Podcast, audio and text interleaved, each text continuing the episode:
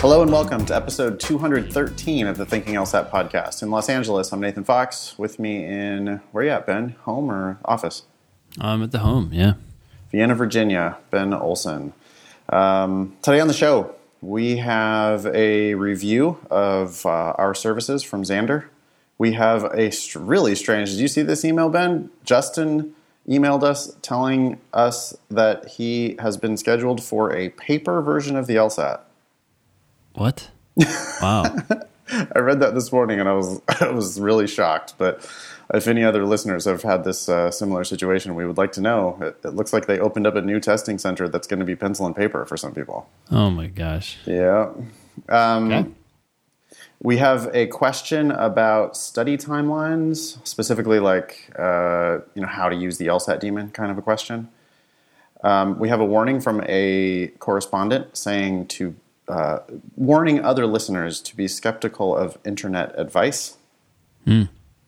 We have an email from a student who is uh, asking about making a transition from a successful engineering career uh, to law student. We have a news item about this lawsuit. Apparently, some students are suing Florida Coastal for uh, what they have determined to be the plaintiffs think is some shady practices by Florida Coastal. Okay. And then we have a uh, logical reasoning question from Prep Test 71. Awesome, dude. Sound good?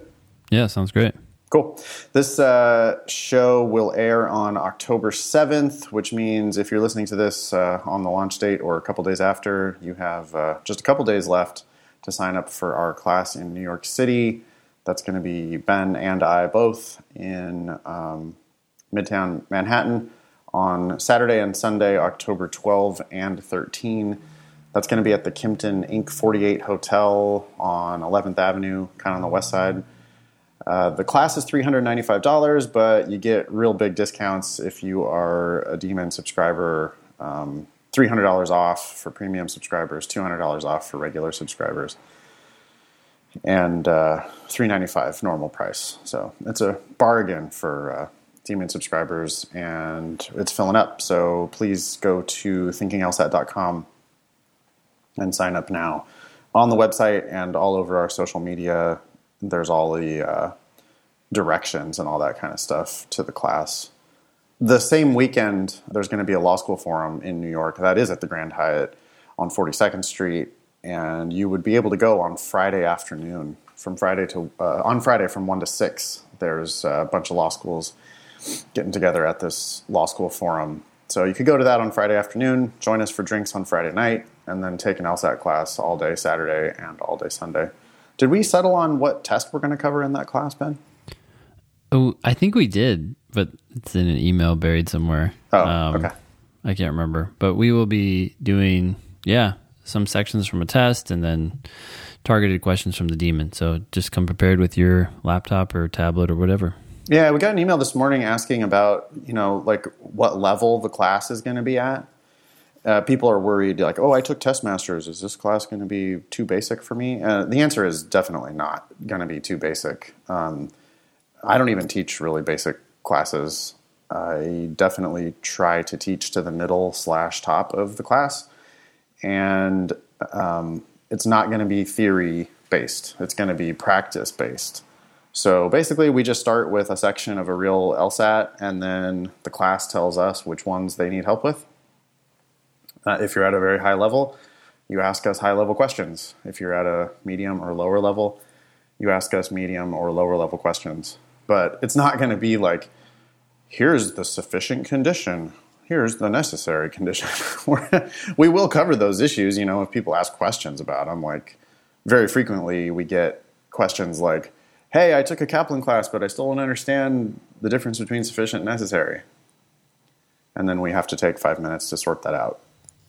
But that discussion is still very good for people who are scoring in the 170s. I mean, you and I both work with 170 tutoring students all the time. And sometimes I go into those sessions with the assumption that because they're scoring in the 170s, they are totally clear on this concept or that concept. And then we start talking about it, and I start asking them questions rather than telling them or recapping what they should know.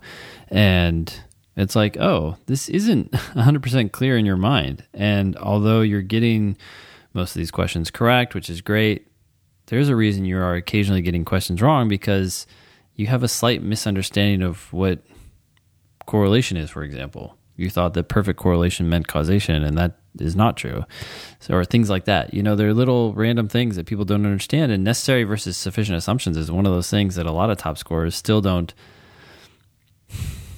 fully have wrapped their heads around. So, anyways, yeah, it.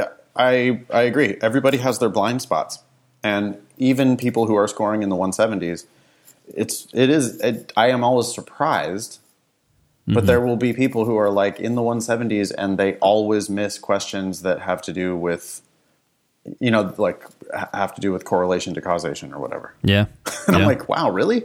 You're gonna yeah how did you get to 170 without that? But whatever, you know, then we patch that up. And then it's, I mean, I'm actually really happy when I see one of those very obvious blind spots because then we just sort that out and there you go. There's your three LSAT yeah. points. you know exactly. that you needed to get into the 99th percentile. So anyway, the class will be um, it's for all levels. If you're just starting out, I don't think you're going to be like totally sucking. I think you're I think you'll be able to hang in there.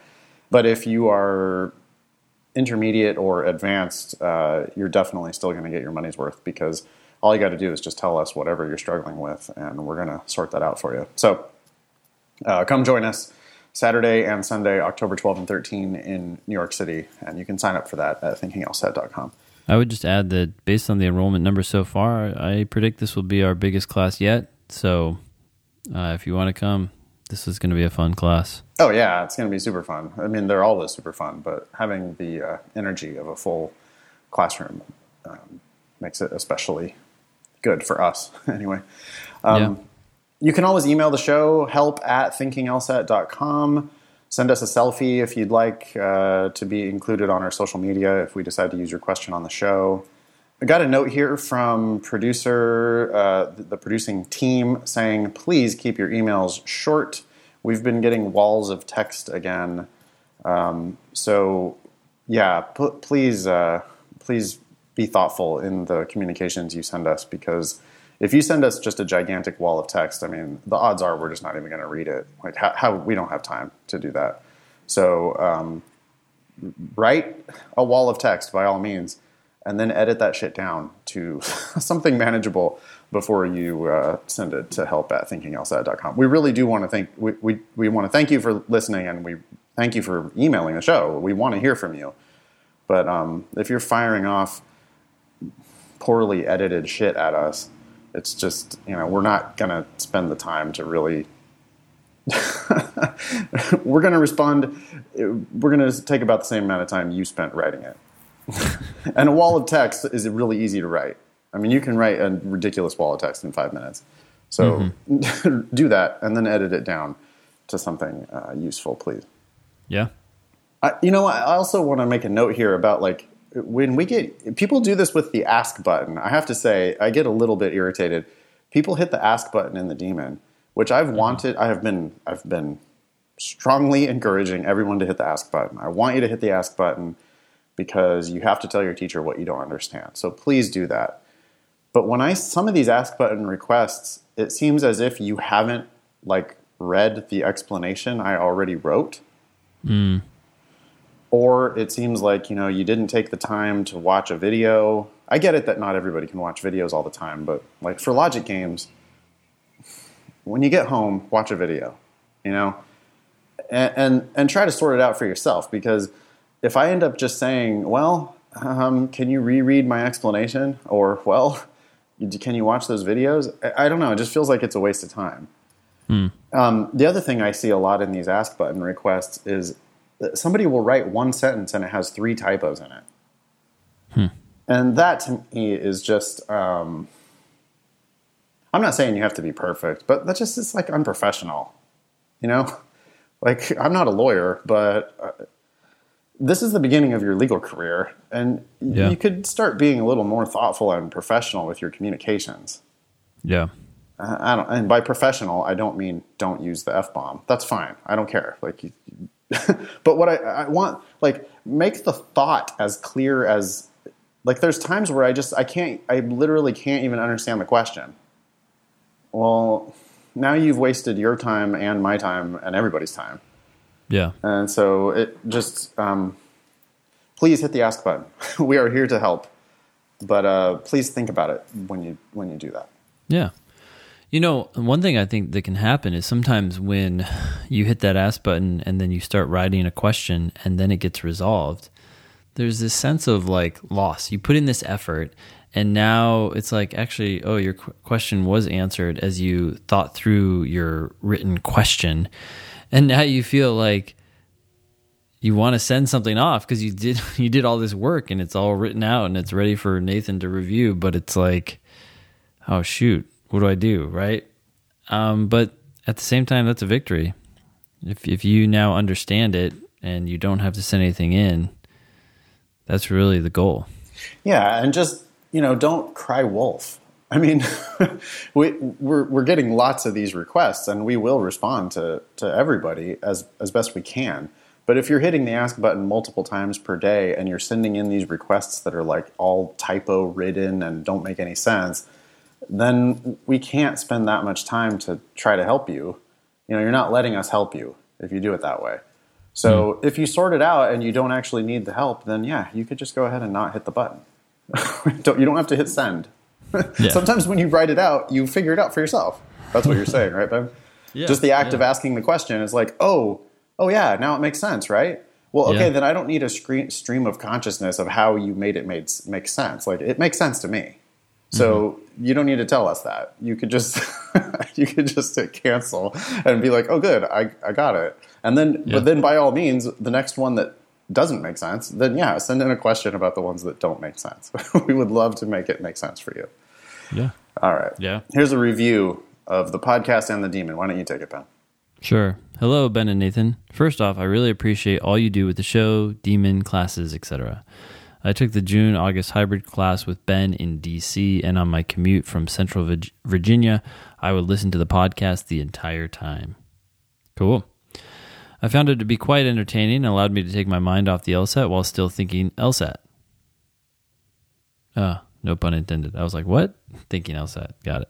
I've heard from many different tutors that I've talked to during the DC study sessions about their success stories. And the biggest thing that always comes back is once you change the way you think about the test, you will be able to understand it much easier and answer questions with more confidence. Yeah, amen. Hmm. I started with a cold score of 148 and most recently on a practice exam, on practice exam 83 scored a 160 with a perfect in logic games. I took the September LSAT and felt good about it, but I don't know if I started thinking about the test in a different way yet. Well, something's changed. We can't say that. I'm hoping to get your ideas and clarification on this, and maybe an example or two, especially in logical reasoning or reading comp, on how to think about it in a different way. Mm. Maybe the clarification here is just what we keep saying on the show, but sometimes people think that they need a strategy right out the gate, no. right? Ask like, me a question. Stop asking for tips ask me a question, show me a logical reasoning question you don't understand, and I will show you a different way to think about it. So, uh, to answer your question, uh, Alexander, um, as best I can, I think if you just go into logical reasoning and you try to understand the sentences and you try to see why the conclusion is not necessarily true given the premises, that is thinking about the test in a different way because most people I think are trying to game the system. They're trying to um, move away from the core skill, which is can you read an argument, understand that it is an argument, understand what the conclusion is, and finally understand why that conclusion is not necessarily true. in some cases, it is. Some cases, it does follow logically from the premises provided. In that case, great. But that's very rare. In most cases, the conclusion is not proven, and you need to see why on your own terms. And if you just find yourself saying, that conclusion sucks, this argument sucks, that's a start. But if you want to push yourself to get to a point where you can rebut that argument, you say, yeah, yeah. but. Yeah. And if you can say yeah, but and provide a concrete reason why that conclusion is not necessarily true, even if it's likely to be true, then you're on your way to thinking about the test, both logical reasoning and reading comp, in a different way. Yeah, I think you need to think about it like a computer scientist. Like, you need to think, it, it's not just like, let's daydream about the topic. Mm-hmm. It's like, let's figure out what their desired output is. Like, what's the conclusion of this argument? What are they trying to prove? What are the premises of this argument? If I accept these premises, does that mean that I'm forced to accept the conclusion? Or are there ways around it? Could I get out of this? Yeah. You know, think about it like a lawyer. Think about it like a computer scientist. Do the premises prove the conclusion or not? Yeah. And you can't just say, I mean, I want you to say it's bullshit, but I want you to say why it's bullshit, right? I want you to say, what about this? What about, mm-hmm. well, not necessarily because what about this? And that's not attacking the premises, by the way. That's attacking the logic between the premises and the conclusion. Mm-hmm. You tell me why those premises, even if the premises are fact, the conclusion still doesn't have to be fact because of reasons. And that's basically the answer for half or more of the logical reasoning questions. Yep. I think the think about it a different way, it's like basically just think about it more deeply. Like actually take the time to really dig into it. What is each claim saying? Yeah. And what logically follows from those claims. A lot of times I will read the first sentence and then I will understand what it is saying and then I will think about what that implies and what it doesn't imply. Right? Like if it says that most people like ice cream, I'm thinking to myself, okay, wow. So there's a whole world of 7 billion people, maybe 8 soon, and most, so more than half of those people like ice cream. The rest might not but the rest could because most just means more than half. It's a lot of thoughts to think, but it doesn't take that long. and now I'm totally grounded as to what that claim is saying and what it's not saying. So then when I go to the next claim and the next one, when I finally read the conclusion, wherever it might be, I'm ready to assess whether that was a good conclusion or a bad one. Yeah, well said. And I, again, I think Xander really like any logical reasoning question or reading comp question that you don't understand, that's a good example. I mean, that that's your example because that's the one you don't understand. So when we can get you to understanding of that question, then we will be teaching you how to think in a different way. Yeah. Uh, when it comes to reading comp, when I think about thinking in a different way, I think about just reading and visualizing what you're saying or what sorry visualizing what you're reading just in class last night we did a reading comp passage and someone said yes i understand what the main point was and then they started reading a sentence from the passage and i said whoa, whoa stop stop right there wait hold up why are you reading it is it in your head like can you look at me look me in the eye and say this is what they said if you can't i'm concerned i could be wrong but i'm concerned that you didn't take time to internalize what you were reading as you were reading it. Like you didn't make it your own. You didn't think, wait, hold up. Oh, oh, okay, this is what you're saying. And now it's an idea in your head. You just kept reading words. Yeah, you should be reacting to it. Like you should be you should be taking a, a moment away from it to go, wow, that's really interesting because I would have thought this other thing. Mm-hmm. Or you yeah. should be saying, huh, I'm not really sure what they mean by that. Do they mean this or do they mean this other thing? Yeah. You have to be engaging with the thought. You have to actually be. That's what comprehending. You know, comprehending means understanding. So, mm-hmm. are you understanding it like as deeply as you could, or are you just reading words that don't have any meaning? Yeah. Alexander continues. I have just started my studying for the October LSAT with drilling one day and doing sections the next, hoping to average 163 before the October 28th before October 28th comes around. Thanks again, and I hope all is well with both of you. I've been suggesting or encouraging people to do this where they come home and they drill one day and then they take a timed section the next day. Okay. And I- I've clarified that this could be different for people, right? The higher you're scoring, the more you can do and still review carefully and thoroughly. The the worse you're doing, the more time you need to take to uh, review stuff. So you may do a section one night and review some of the questions, and then maybe even need to review some more the next day, uh, depending on where you're at. Other people may be able to may be able to do a time section, review it carefully, and still have a little energy and time left to drill some on the same day. So this isn't a hard and fast rule, but I think it's kind of a good default. You take a section, you review it the next day, you do some drilling that targets your your skill level right where you're at.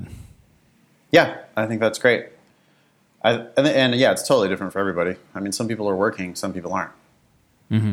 Yeah. or going to school or not. And so, you know, the the price of admission is just kind of a little bit every day. Yeah. It matters a lot less what you do, exactly what you do, and it matters a lot mm-hmm. more that you just do do something, like get on Yeah. it, chip away at it. So yeah, Yeah. go back and forth between sections and just drilling in the demon. That's great. Yeah. Cool. So Justin's taking a paper test. You got this? Yeah, I I was shocked. I I just glanced at the agenda this morning and saw this. I guess we don't know that much about it. Hey, hey, Ben and Nathan. I thought this was interesting, so I figured I would send it to you guys. Looks like I'll be taking the paper test in uh, paper LSAT in October. Love the podcast, Justin. It's an email from testadmin at lsac.org that was sent uh, a week ago. LSAT Test Center reassignment you registered to take the LSAT on October 28, 2019. You have now been assigned to Center 23121, Sheraton, New York Times Square Hotel 2, to take the paper LSAT. Wow. Your admission ticket will be available for printing 14 days prior to your test date through your LSAC online account. Love hmm. LSAC. That's it. Did you just say love LSAC? Yeah, well, it didn't say love LSAC. It said, do not reply to this message. Yeah, yeah. um, they should sign off love LSAC. That'd be pretty funny. Yeah, that'd be nice. Yeah, part of their their director of consumer delight or customer Yeah, delight. yeah, yeah. Huh. Well, that's weird. So it's capitalized too. That's kind of funny. Paper LSAT. I don't know what this means. I mean, they had a major snafu with their equipment on the September LSAT, including They did. having to cancel a bunch of people at the last minute. They had a hmm. shortage of test centers and they had to cancel people at the last minute. And so now this looks like the rollout maybe was a little bit fucked up or they they're maybe they're realizing like oh shit we weren't able to fully accommodate everybody so now we're just going to start doing a few of these paper i don't know everybody else out there this could just be a total one-off anomaly but anybody else out there who's getting a paper test please let us know Yeah, so the October test has been pretty popular, right? A lot of people have signed up for it. Maybe they just don't have enough devices. yeah which we predicted a long time ago but i mean Yeah. if if we presume that the number of signups changes dramatically throughout the year, depending on what time in the cycle, there's going to be some parts of the cycle where they're going to have like tens of thousands of these tablets just gathering dust. And Yeah. then there's going to be parts of the cycle where they're not going to have enough of them.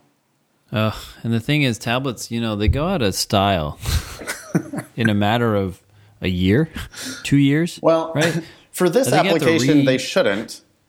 You know, I mean, the test has the test itself has changed so ridiculously slowly over the years that we can literally put prep test one on in the LSAT Demon and it shows up perfectly just like all the other tests. So there's really no reason why the technology should change. I mean, I would just hate to be them and holding on to these devices that are becoming outdated. Yeah. And no longer supported by Microsoft. I mean, those be supported for several years, but Yeah. it's just like showing up to a you know a test and then be like, okay, you're going to be taking this on an Apple IIe. They- well, bad, I mean, fortunately for them, they charge two hundred dollars every time you sit to take the test. So, you know, assuming that they can get three year three people to take the test on the same tablet, They've made mm-hmm. money on the. I mean, you know, they're not like. I don't think they're losing money on the. All they have to do is just charge people more, which Yeah. they continue to do. Anyways, they continue to befuddle us. Yeah, they they keep always keep you guessing. Um, please email help at thinking thinkinglsat if you are also taking a paper version of the test. The, the the wild thing about this is that now people are going to be calling LSAC asking them to get added to this paper administration of the test, which again is happening on October 28th at the Sheraton New York Times Square Hotel. Unless this is a totally fake email by Justin, in which case, you know, bravo, Justin, good trolling. I doubt it. Yeah, I don't really see any reason why he would. But boy, I'd love to hear clarification from anybody else out here who is also getting this same message. And yeah, don't you think now, Ben? Because like now that's like unfair. It's it's different, which means we can make an argument that it's unfair. I guess it could be. I mean, my preference would always be for the digital test at this point. I agree. You don't have to worry about bubbling. I think that's that alone is just nice, I agree. faster. I agree. But some people will want it. Yeah, I agree. Some people will want it, and so because some people will want it, then I don't know. Well, you can call LSAC. Uh, the number is 215 968 1001. Okay. All right. You want this next one? Yeah. Study timelines. Hey, Thinking LSAT team. My name is Olivia, and I am new to the Demon, currently in the free trial phase, because it seems silly not to use it up. But I have been looking at subscribing to it for a while. I was wondering if you had any study plan timelines or suggestions. I plan on taking the January exam, and I have been working through the PowerScore Bible material as well as practice tests. My first cold diagnostic was a 157. Wow, congrats. And I just completed my second practice exam and scored a 161.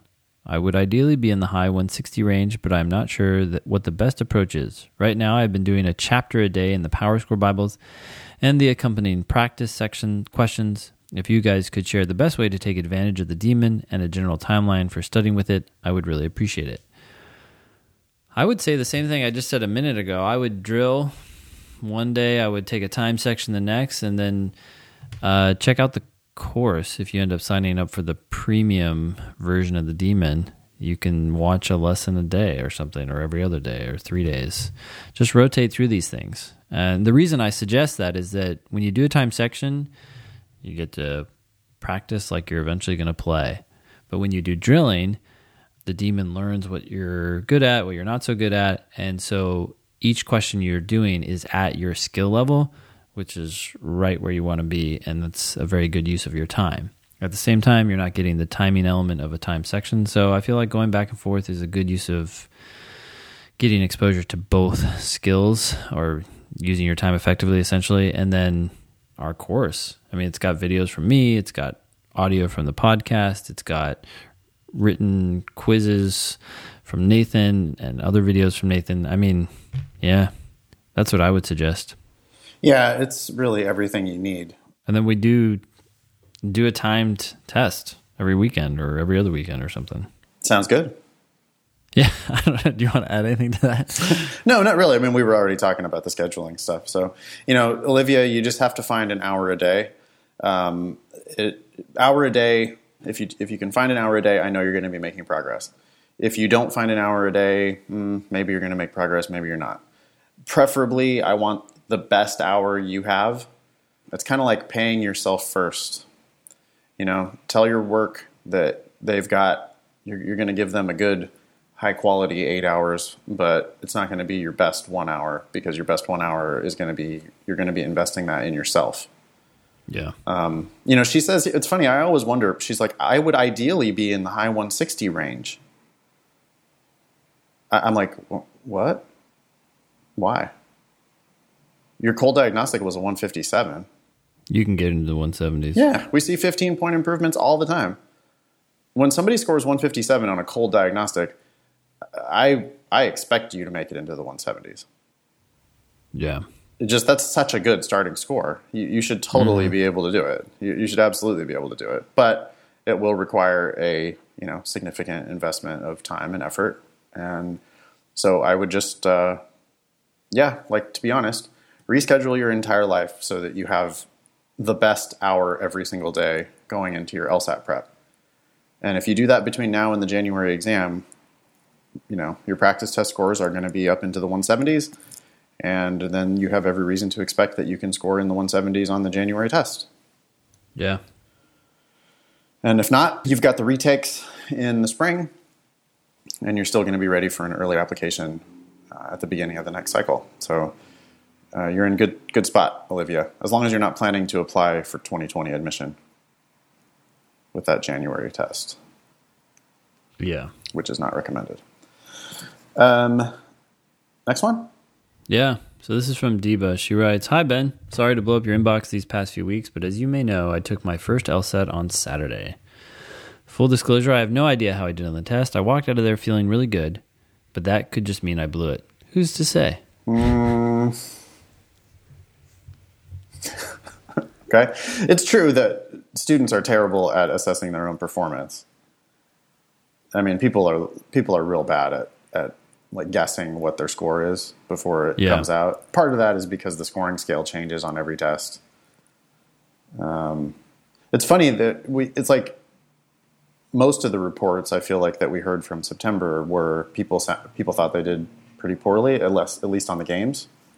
Yeah. But then now we've got a couple, just two in one show today, of people saying, "Yeah, I think I did pretty good."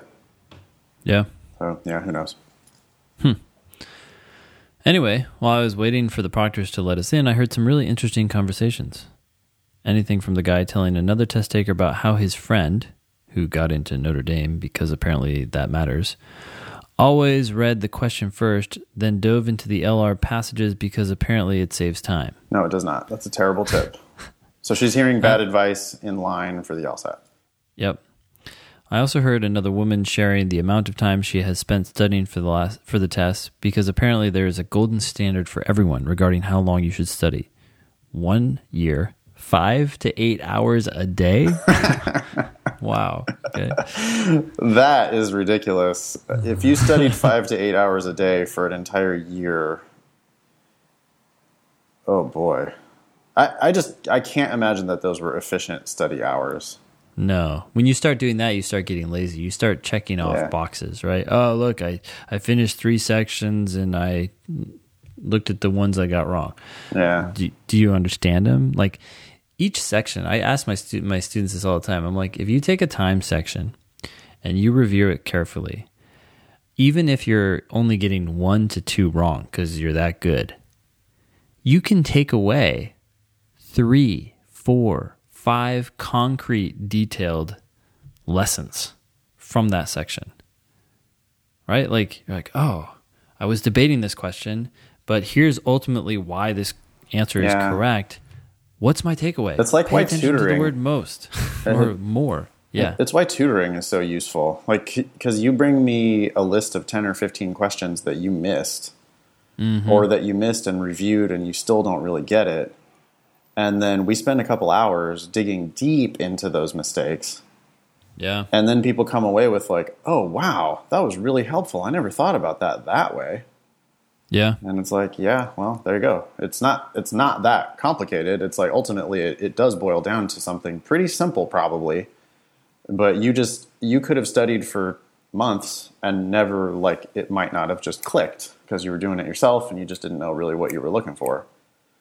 And Or so, you're just not doing it carefully enough, right? A lot of these True. people aren't they're like these like someone who's spending like you're saying 5 to 8 hours a day they're on autopilot. They're cruising through this material and that's unfortunate. Yeah, I mean, in five to eight hours a day, you should be doing. You could do a full test and review it. Mm-hmm. So And take she away, did like, that 20 for three hundred and sixty-five days. There's only ninety practice tests. Hmm. Maybe she's on Reddit. I don't know what she's doing, but she's not. She's not doing it as efficiently as she could. That's for sure. yeah. Well, and I think it ends up hurting you because if you're if you're just like kind of skimming over this stuff, then you're getting into the habit of skimming. Yeah, training yourself to just be like sleeping while you do the test. Right? And you like How else could you survive for a year? Yeah. for eight and it's like, oh yeah, I, I just I score 160 after 160 after 160 after 160, and it's like, yeah, okay, because you're not going deep enough, you're not really understanding what you're reading, you're just skimming the surface and making the same kinds of mistakes, and that's a good way to just have a mediocre score. Hmm. Yeah, it's a bummer, man. That's a wasted year. Jeez. All right. She continues After the test, people went to town on the different Facebook pages and online forums complaining about how hard the test was, seeking advice for the next test, and asking if law school is right for them. First of all, who consults a Facebook page about one of the biggest decisions you could make? Oh, I guess we all do. we are all in the same boat. What the hell do we know? It's like the blind leading the blind. What's worse than the post were the comments. The amount of shitty, unsolicited commentary that you can find on Reddit or Facebook is endless. I'm sure you already know this, and I apologize if you and Nathan have already discussed this in a podcast. I am slowly making my way through them. But I thought it would be really valuable for you all to even briefly discuss this. I think LSAT takers should take advice from other LSAT takers very cautiously. If someone is new to the LSAT and law school admissions process, these in person discussions at testing centers and online forums could really scare away some very qualified people. I'm convinced people socialize at the test centers because they need validation that their six months and eight hours a day of studying will pay off. yeah. Or they're just like trolling. I mean, that it, I, do you even believe someone that says they studied five to eight hours a day for a year or half a year? I find that highly unlikely. Yeah, it's almost impossible. It's like, oh, so you put in a couple of those full days, and then Yeah, you studied like about it. otherwise you studied four days a week. Nobody actually did a year full time. Come on. Yeah. I mean, take advice from other test takers very cautiously. I would agree with that. Oh, I'm amazed. Do you ever walk into class, Ben, and the students are giving each other advice? Mm. Yeah. If you overhear that advice, you will be very disappointed. it's crazy the type of shit that people are trying to sell to each other in the class. Yeah. I, I like have to come in because I'm me. I like have to go in there. I have to like interrupt people and be like, "Well, you could do that, but I would not recommend that. That's not a strategy that I would ever teach. Yeah. And here's why: don't do that. I don't know. Everybody has different ways of understanding stuff, but I hear people explaining things to each other, and I'm just like, "Oh man." Yeah, grains of salt definitely are are needed, and then especially on the internet. I mean, on the internet, people could just be straight trolling. You know, I would Yeah. never apply to law school with anything less than a 175 because, or I scored 180 on my last 10 practice tests in a row. All right, what you've got no proof of any of that. You're just in there trying to, you know, trying to rile people up. Yeah. I don't know. Thanks, Deba. We've read it on the show.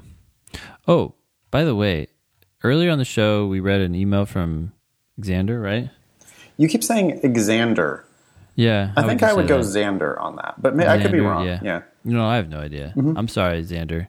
If I'm, we never met in person, unfortunately. But Xander sent me a very nice um, card, a physical card Wow. right here. Yeah. So saying thanks for the class and all that stuff. So That's a um, classy move. yeah, it's very um, uncommon these days. So thank you, Xander. Handwritten thank you notes can still go a long way, man. If you do an informational interview with a lawyer, send yeah. them a note to their office. Yeah. Keep it short. Yep, keep it short. But just uh, yeah, it's just a it's just an old school little thing that you know not everybody does, or actually hardly anybody does anymore. Yeah, it's hard. It's so much easier to shoot off an email, but um, yeah, that's why it sticks And- out. Yeah, I mean, an email's great too, but it's just, yeah, sometimes you make a little extra effort. Goes a long way. All Cool. right, ready for Sean the engineer? Yeah, Sean starts with a TLDR. I'm an engineer. I'm good at my job. I get paid very well, but I hate it. Thinking about law school, am I an idiot? Want to give Sean some TLDR advice? Sure. I would say that seems like a big shift. I'm worried that out of desperation to get out of your situation, you're throwing spaghetti on the wall and seeing law school. Um, you could change jobs, still do an engineering job, and love it, right? Like small changes in work can start hitting things that you enjoy doing and making you very happy. So I'm I'm worried that you're gonna like transplant yourself from one pond to a totally different pond and discover that you still hate what you're doing. Yep. I have I have a sense that it has less to do with engineering and more to do with what exactly you're doing at your current job. Even within your same company. Like could you seek another position? Start your own firm. Or whatever. Yeah. Yeah, I yeah, my default advice here is going to be I, you know, I'm not going to call you an idiot, Sean. It's just that if you're an engineer that's good at your job, you have lots of skills that lawyers don't have.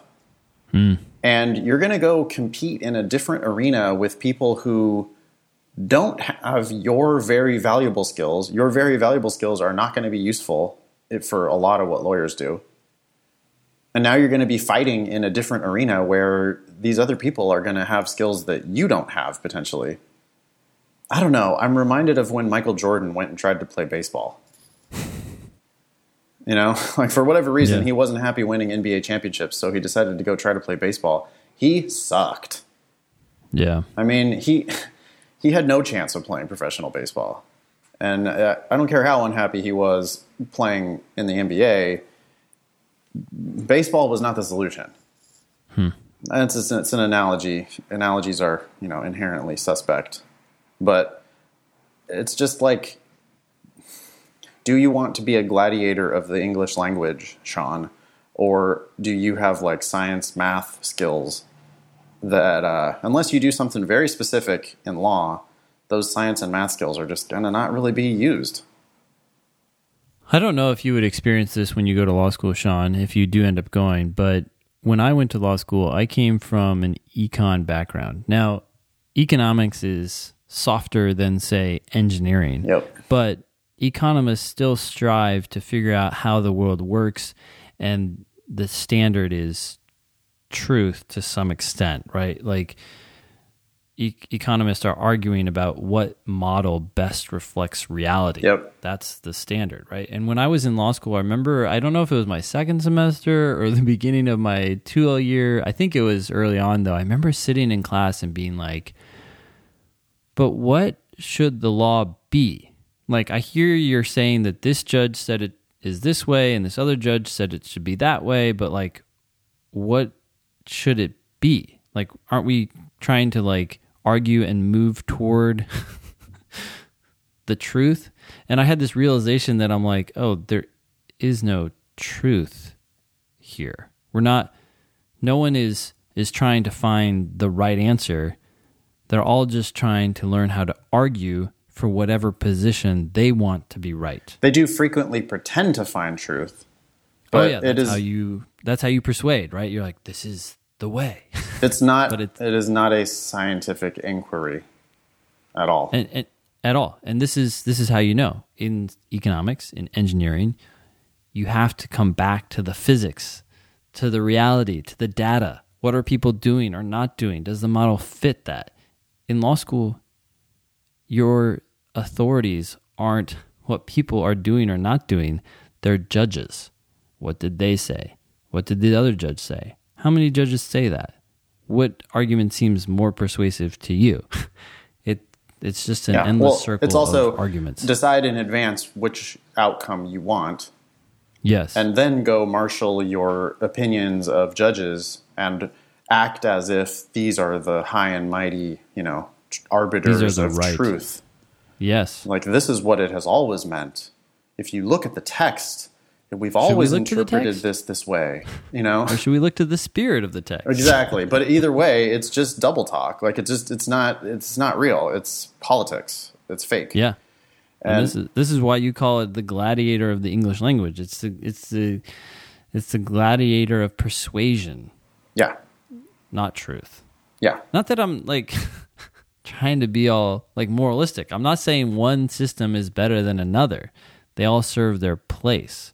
At the time, I think I was disappointed, but now I don't really care.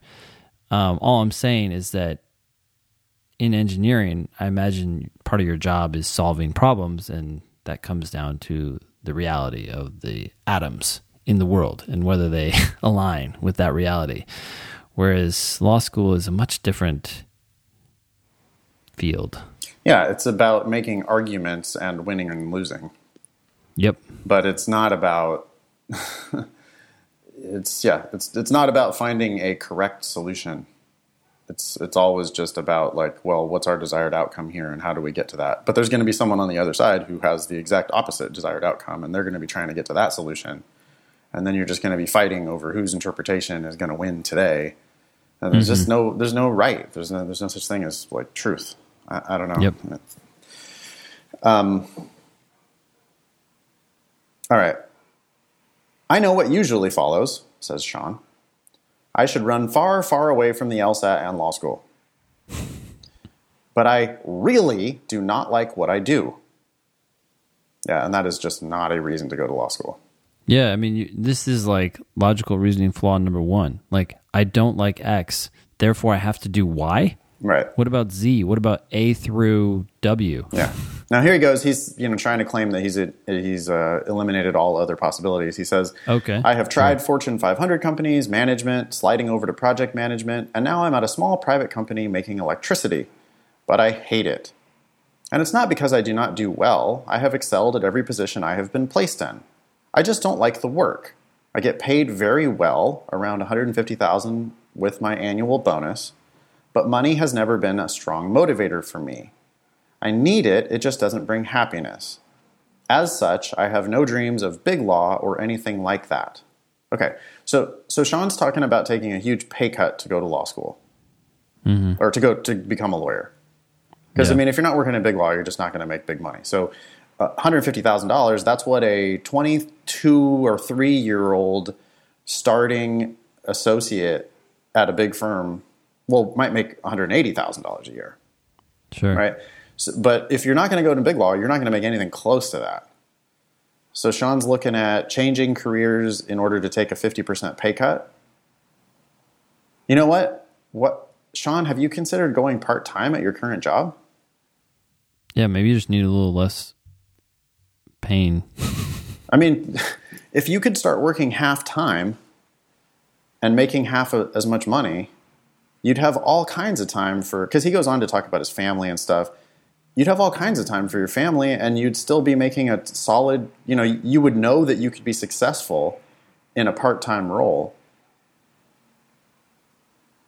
I think that's the answer. Otherwise you're going to work more for less money. You, you should work less for less money. So, uh, even when he tries to dismiss all these other options, I still don't hear why law school would Right. be a good option. yeah he, he does he does get into it a little bit but i'll keep reading Okay. I have a good undergrad GPA, at least for an engineer, 3.74. That is a damn good engineering undergrad GPA. I'm doing well in my LSAT studies and will be taking the test in November and January if necessary, with the hopes of starting law school next fall. I'm in a bit of a time crunch as I found out I still have two years of GI Bill remaining as a Navy veteran. So if I start next fall, I think about half of my tuition would be covered. Living in Houston, I have UH locally as an option, even part time night school if I so choose. And I think with my GPA and hopefully with my LSAT score, I will be a shoe in. I mean, I would think you should be able to get a full ride at UH. Yeah. You got good grades in engineering, you should easily be able to score 165 on the LSAT. I haven't looked at Houston's 509, but I've like never heard of them before. So I'm sure you would be able to get a hefty scholarship to this school. You don't want to just get in, you want a full ride to the school. Yeah. Um, however, I think what I would really like is a clerkship position. I am passionate about politics and all things Constitution, state and federal. To do that from Texas most likely means UT. Going there would mean quitting my job, selling our home, and moving to Austin. In order, he's saying, in order to get a federal clerkship, he thinks he needs to go to UT. Okay. One, that's not true. We saw recently somebody who had gone to a lower ranked school on a full ride and gone to and gotten a federal clerkship. Wait, uh, so we're saying the opposite. I'm saying that might be true. Oh. I think that he can get a. He can, I mean, We just yeah, had a- like. I guess it. We just had a correspondent on the show who had gone to I can't remember the school now, but they had taken a scholarship at a lower ranked school, kicked ass there, and gotten a federal clerkship. Hmm. Yeah, I do remember that. I guess I'm just thinking about in terms of probability, right? I, I guess. I mean, but if you go to UT, the competition is going to be a lot tougher there. I, sure, of course, a lot more federal clerks come out of UT, but Sean doesn't want to move.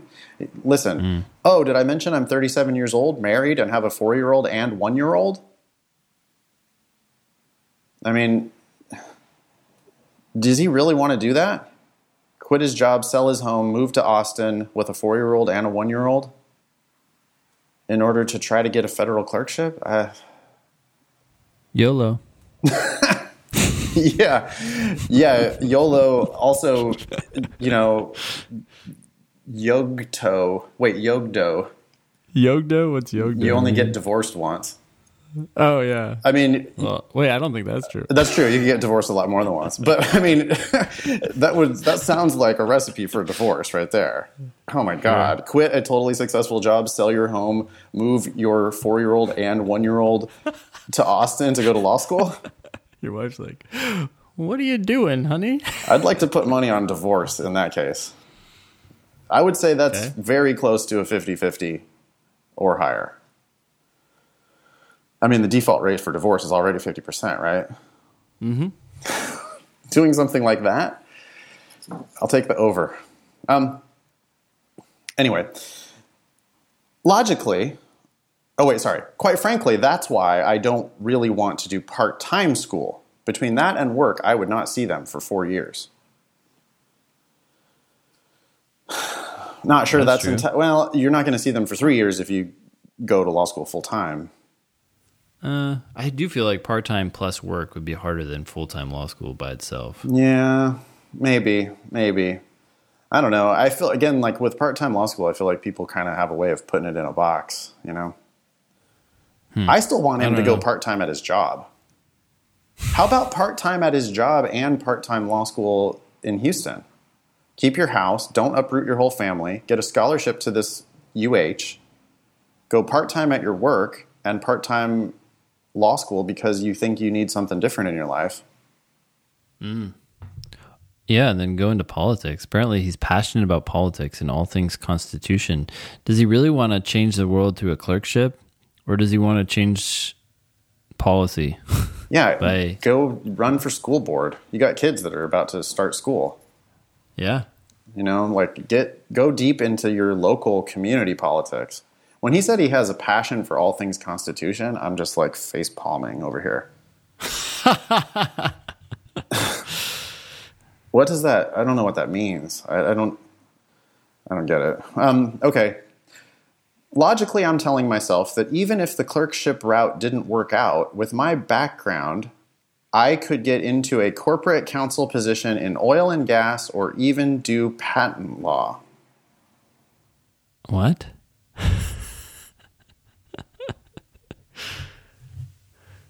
okay. Uh, hold on. Corporate counsel positions, doesn't that usually come from after you worked in big law? Yeah, you get you get experience helping these corporations with their transactions or their litigation, and then they take you in house because they want your experience and they offer you a cushier job as an in-house counsel. I, why would they hire you if you don't have any experience? Yeah, that's hilarious that people think they can just go to law school. Like, okay, so you're going to go to law school, not get a clerkship, but then just go, go directly into corporate counsel?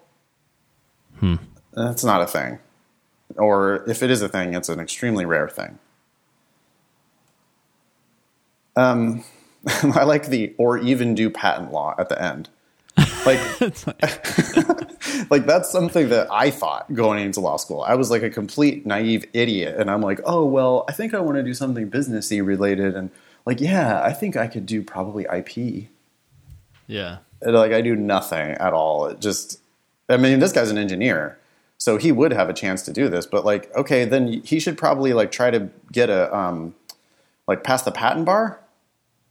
Like start doing because you can start doing that stuff while he's in law school Yeah.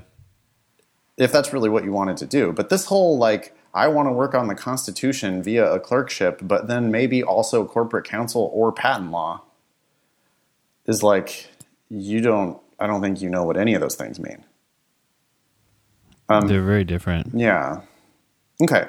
Am I an idiot? No, I'm not an idiot. Perhaps a glutton for punishment? Hmm, maybe. Rushing into a decision I will regret? Yes. Absolutely. So we've gone from no to maybe to yes. yeah. It depends. Uh, sorry. Uh, I know you all can't know everything. I just appreciate a good sounding board from someone who isn't afraid to tell it like it is. Thanks, Sean. I like your idea of taking halftime off or doing going part time with work or Start with that. yeah. Start with that and see if you like your job and career better.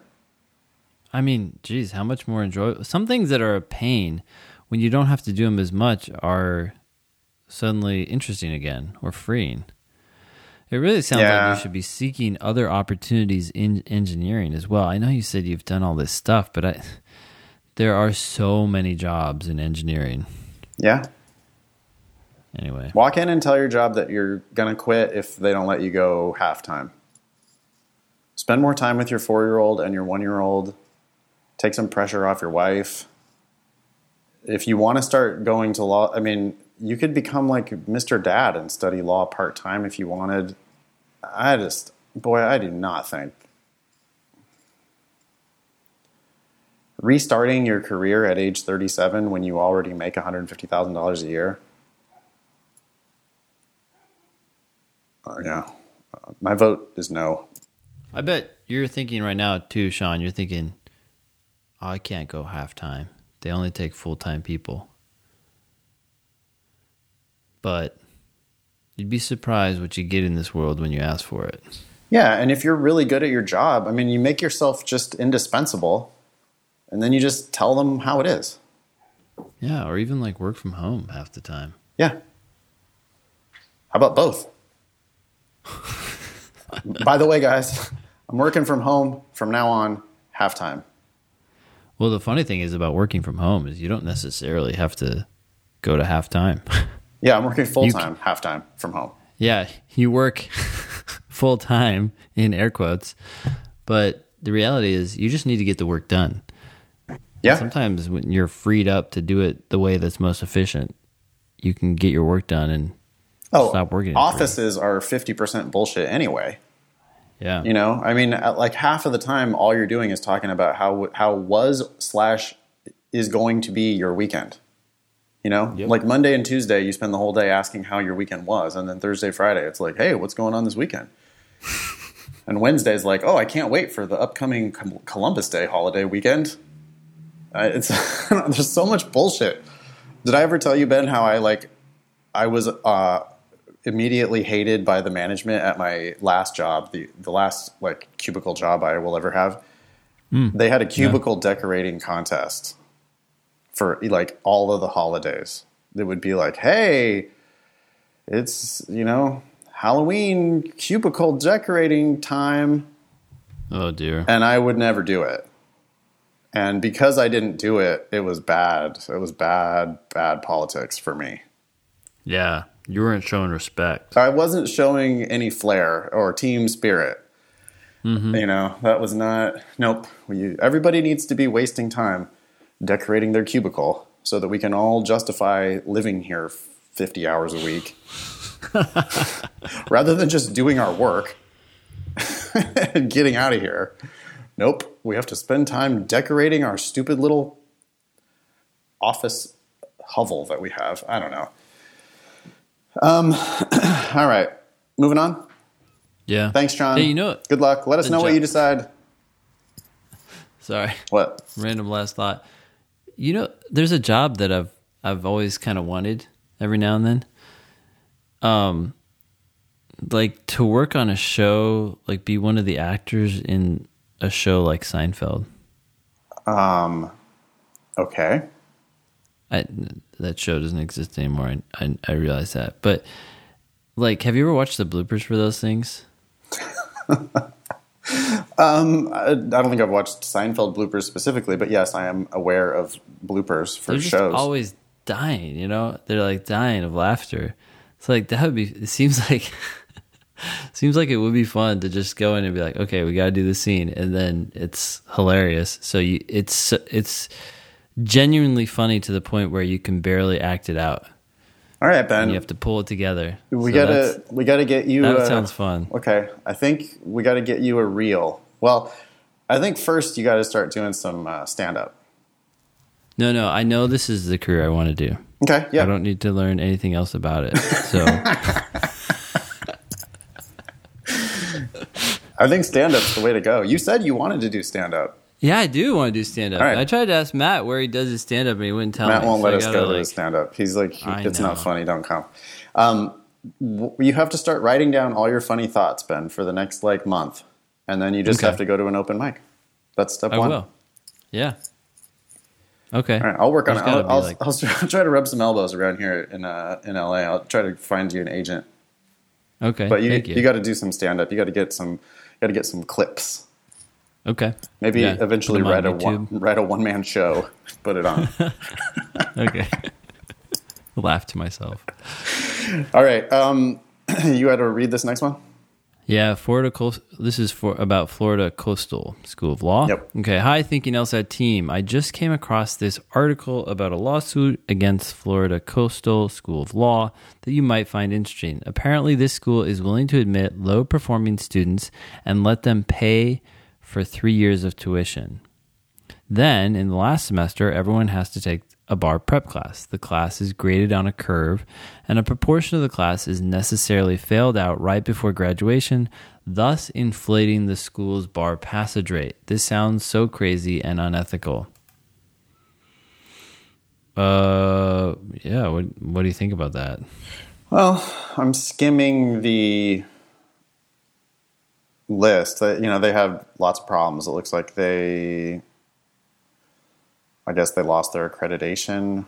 Applied to the ABA to convert to a nonprofit and got denied. Their dean quit. Federal loan disbursements were delayed. Uh, I guess because the school is not accredited anymore. And then they tried the, the plaintiff seeking half a million dollars in damages says that this bar prep class was designed to weed out students in order to artificially inflate bar passage rates. Students who didn't pass the bar prep class couldn't graduate and were therefore ineligible to sit for the bar exam. You know, that's a smart way to do it, man. That, That is a clever. we'll take your cash, and then we will prevent you from hurting our bar passage numbers. Yeah, yeah, weird. Um, yeah, I, I think I saw some like headline or something that it might have been from this school where they were like, yeah, ninety-eight percent bar passage. Really? Yeah, but it's like, oh well, if this is your system, where you basically make them take, you know, a their your version of the bar, and then fail everybody who can't pass It sounds that. like it sounds like they got too greedy. Because really, is anyone going to look at Florida Coastal and be like, oh, 98 they have a bar or whatever, passage rate yeah. of ninety three percent. yeah, Wow, they must be doing well. No, it's like, come on. What's the bar passage rate for the law schools in Florida generally? Probably seventy percent. So shoot for like seventy five, not ninety three. Well, this just seems like a clearly sinking ship. You know, they're just Yeah. they're yeah they're they're getting sued and going out of business probably. Yep. be my be my guess. But um, Yeah, be careful. I mean, this is just reason number 1 million why you don't pay for law school, right? If Florida Coastal had given you a full ride, then you there's nothing really to lose.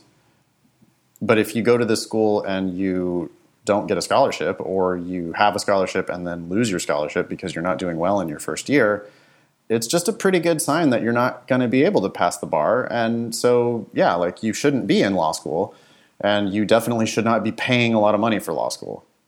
Yeah.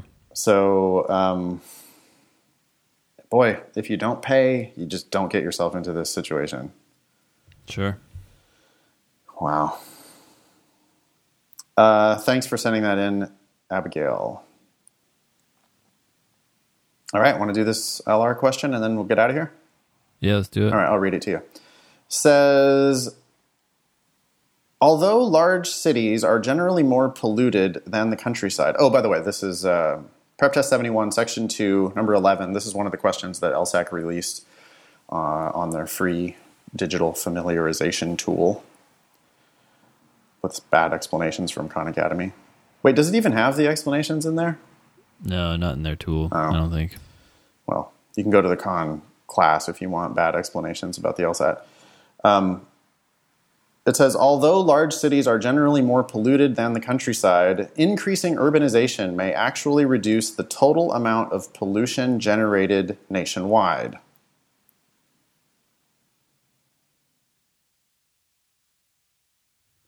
Hmm.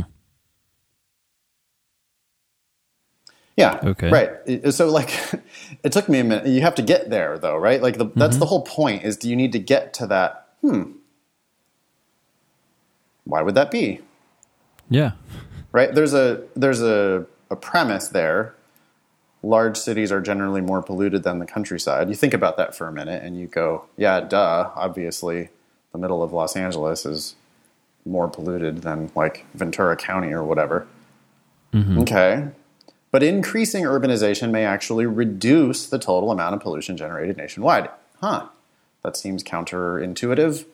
Um, but I can intuit a, you know, possible explanation. What are you thinking? Right now, I'm thinking maybe there's like economies of scale, right? Like Like, there's not very many people out in the countryside. public So- transportation. Yeah. Yeah.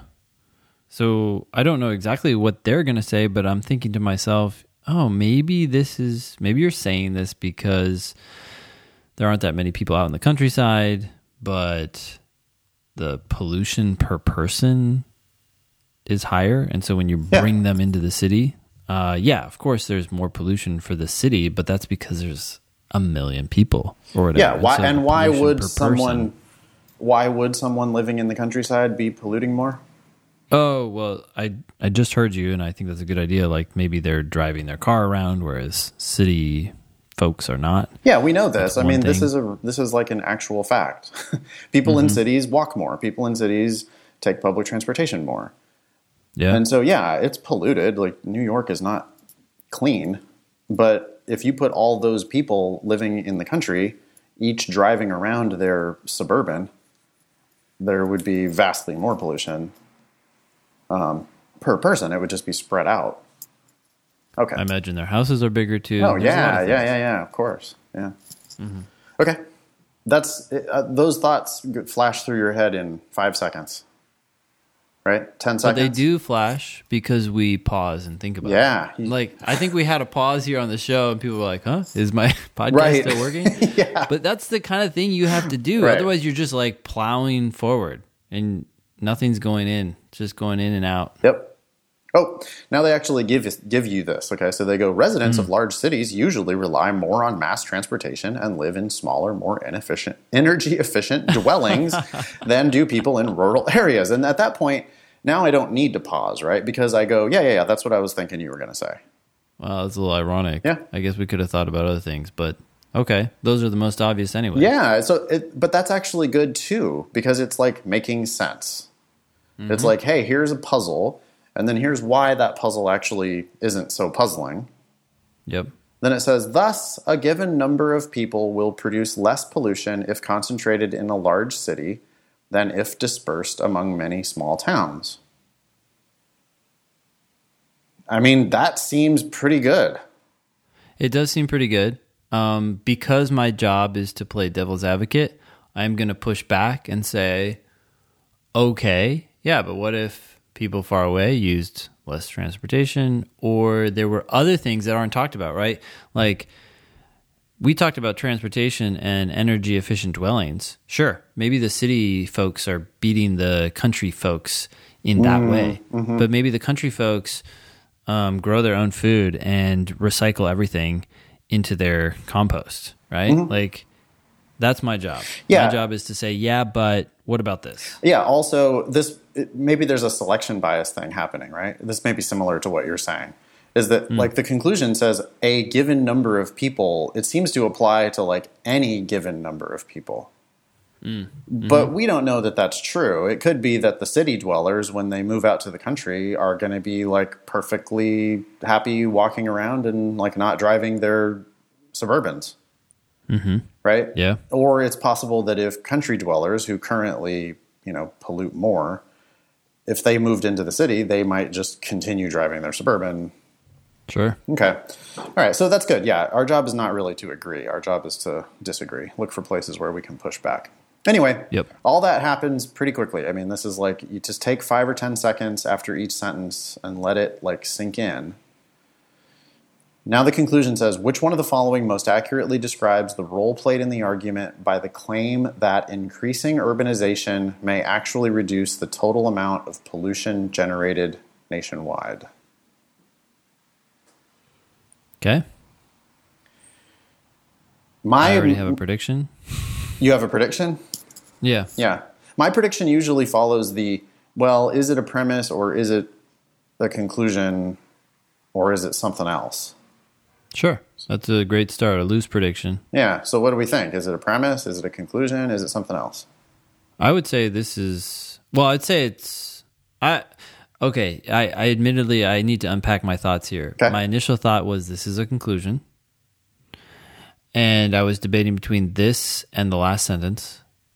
And then I thought to myself, it seems like the last sentence is more specific and being used as evidence for that. So I came to the conclusion that it was the main conclusion. But or what was your thought process?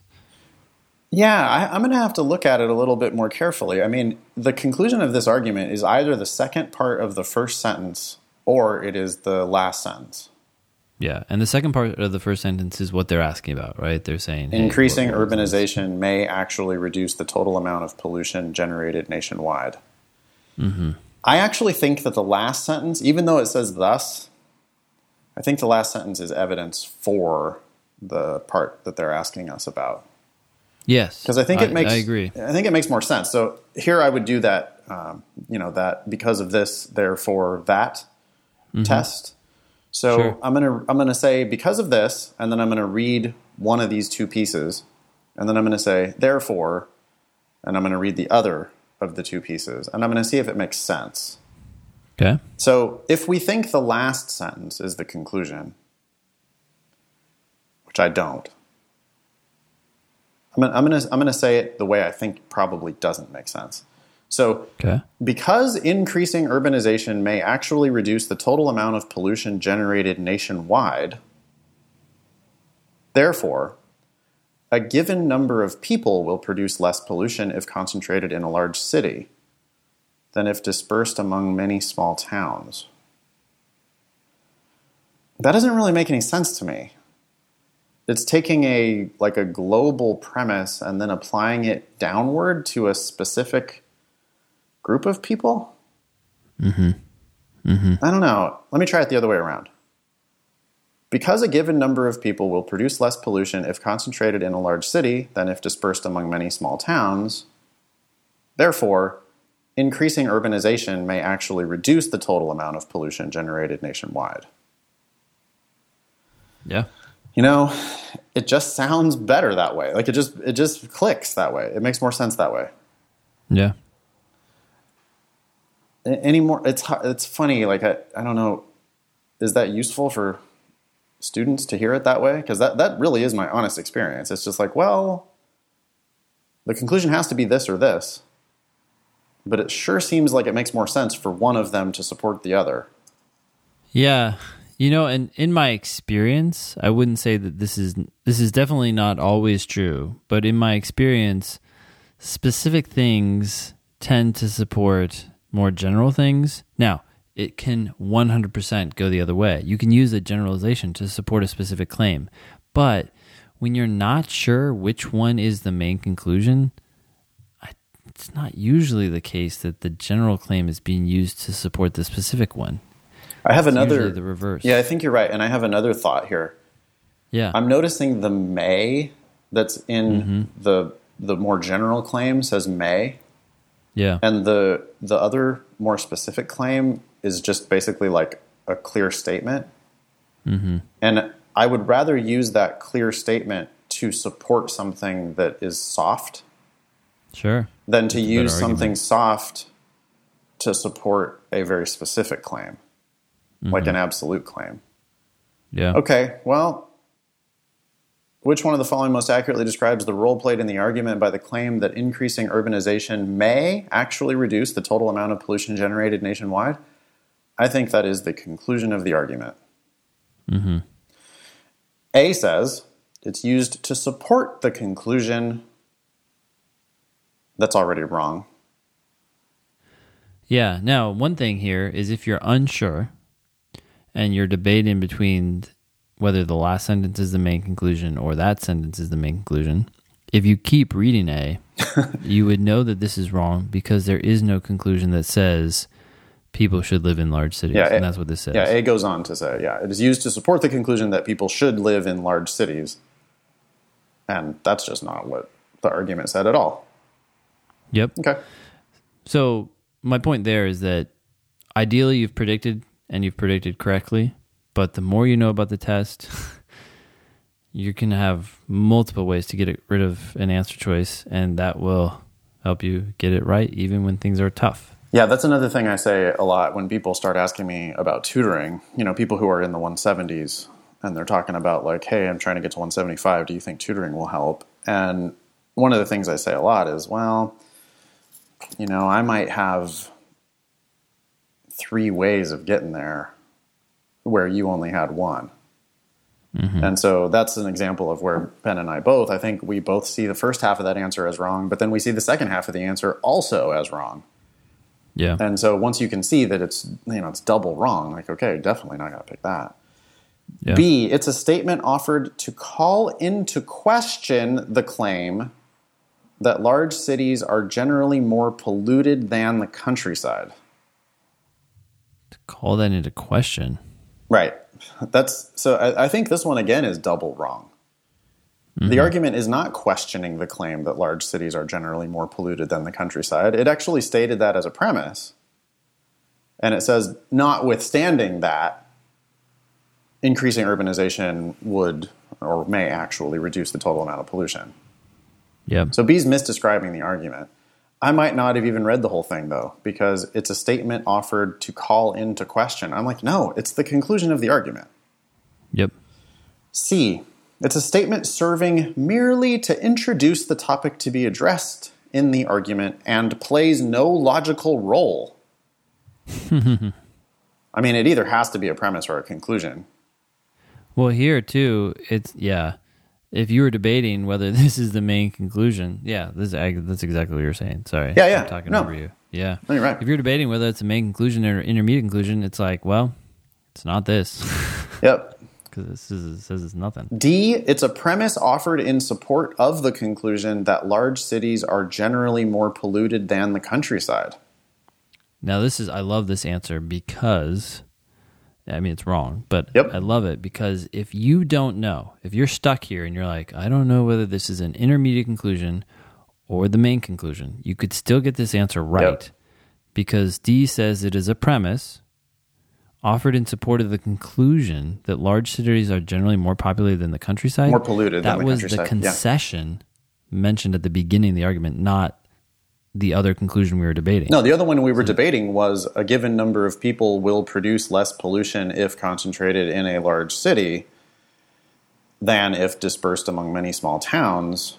That's not saying large cities are generally more polluted than the countryside. Yeah. It's the opposite of that, right? so yeah, a lot of times students will come with like, well, but I thought it was a premise, so that's why I picked D.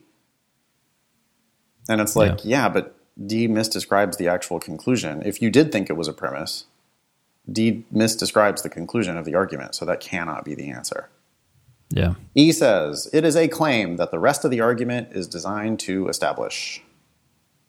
In other words, the main conclusion. Yeah, people sometimes won't pick that because of the word claim. Hmm. Yeah, they think claim is like a premise or something, or sometimes people think claims are conclusions because they're things that the author is claiming but are- not necessarily true. I think claim means Um, Claims thing. can be anything. I think you could just always substitute thing for claim. Yeah, or statement. Yep. Yeah, Uh, just any. yeah, something. Yeah. it's a thing. It's a statement that the rest of the argument is designed to establish. Establish means prove. Uh, yeah, it's the conclusion of the argument.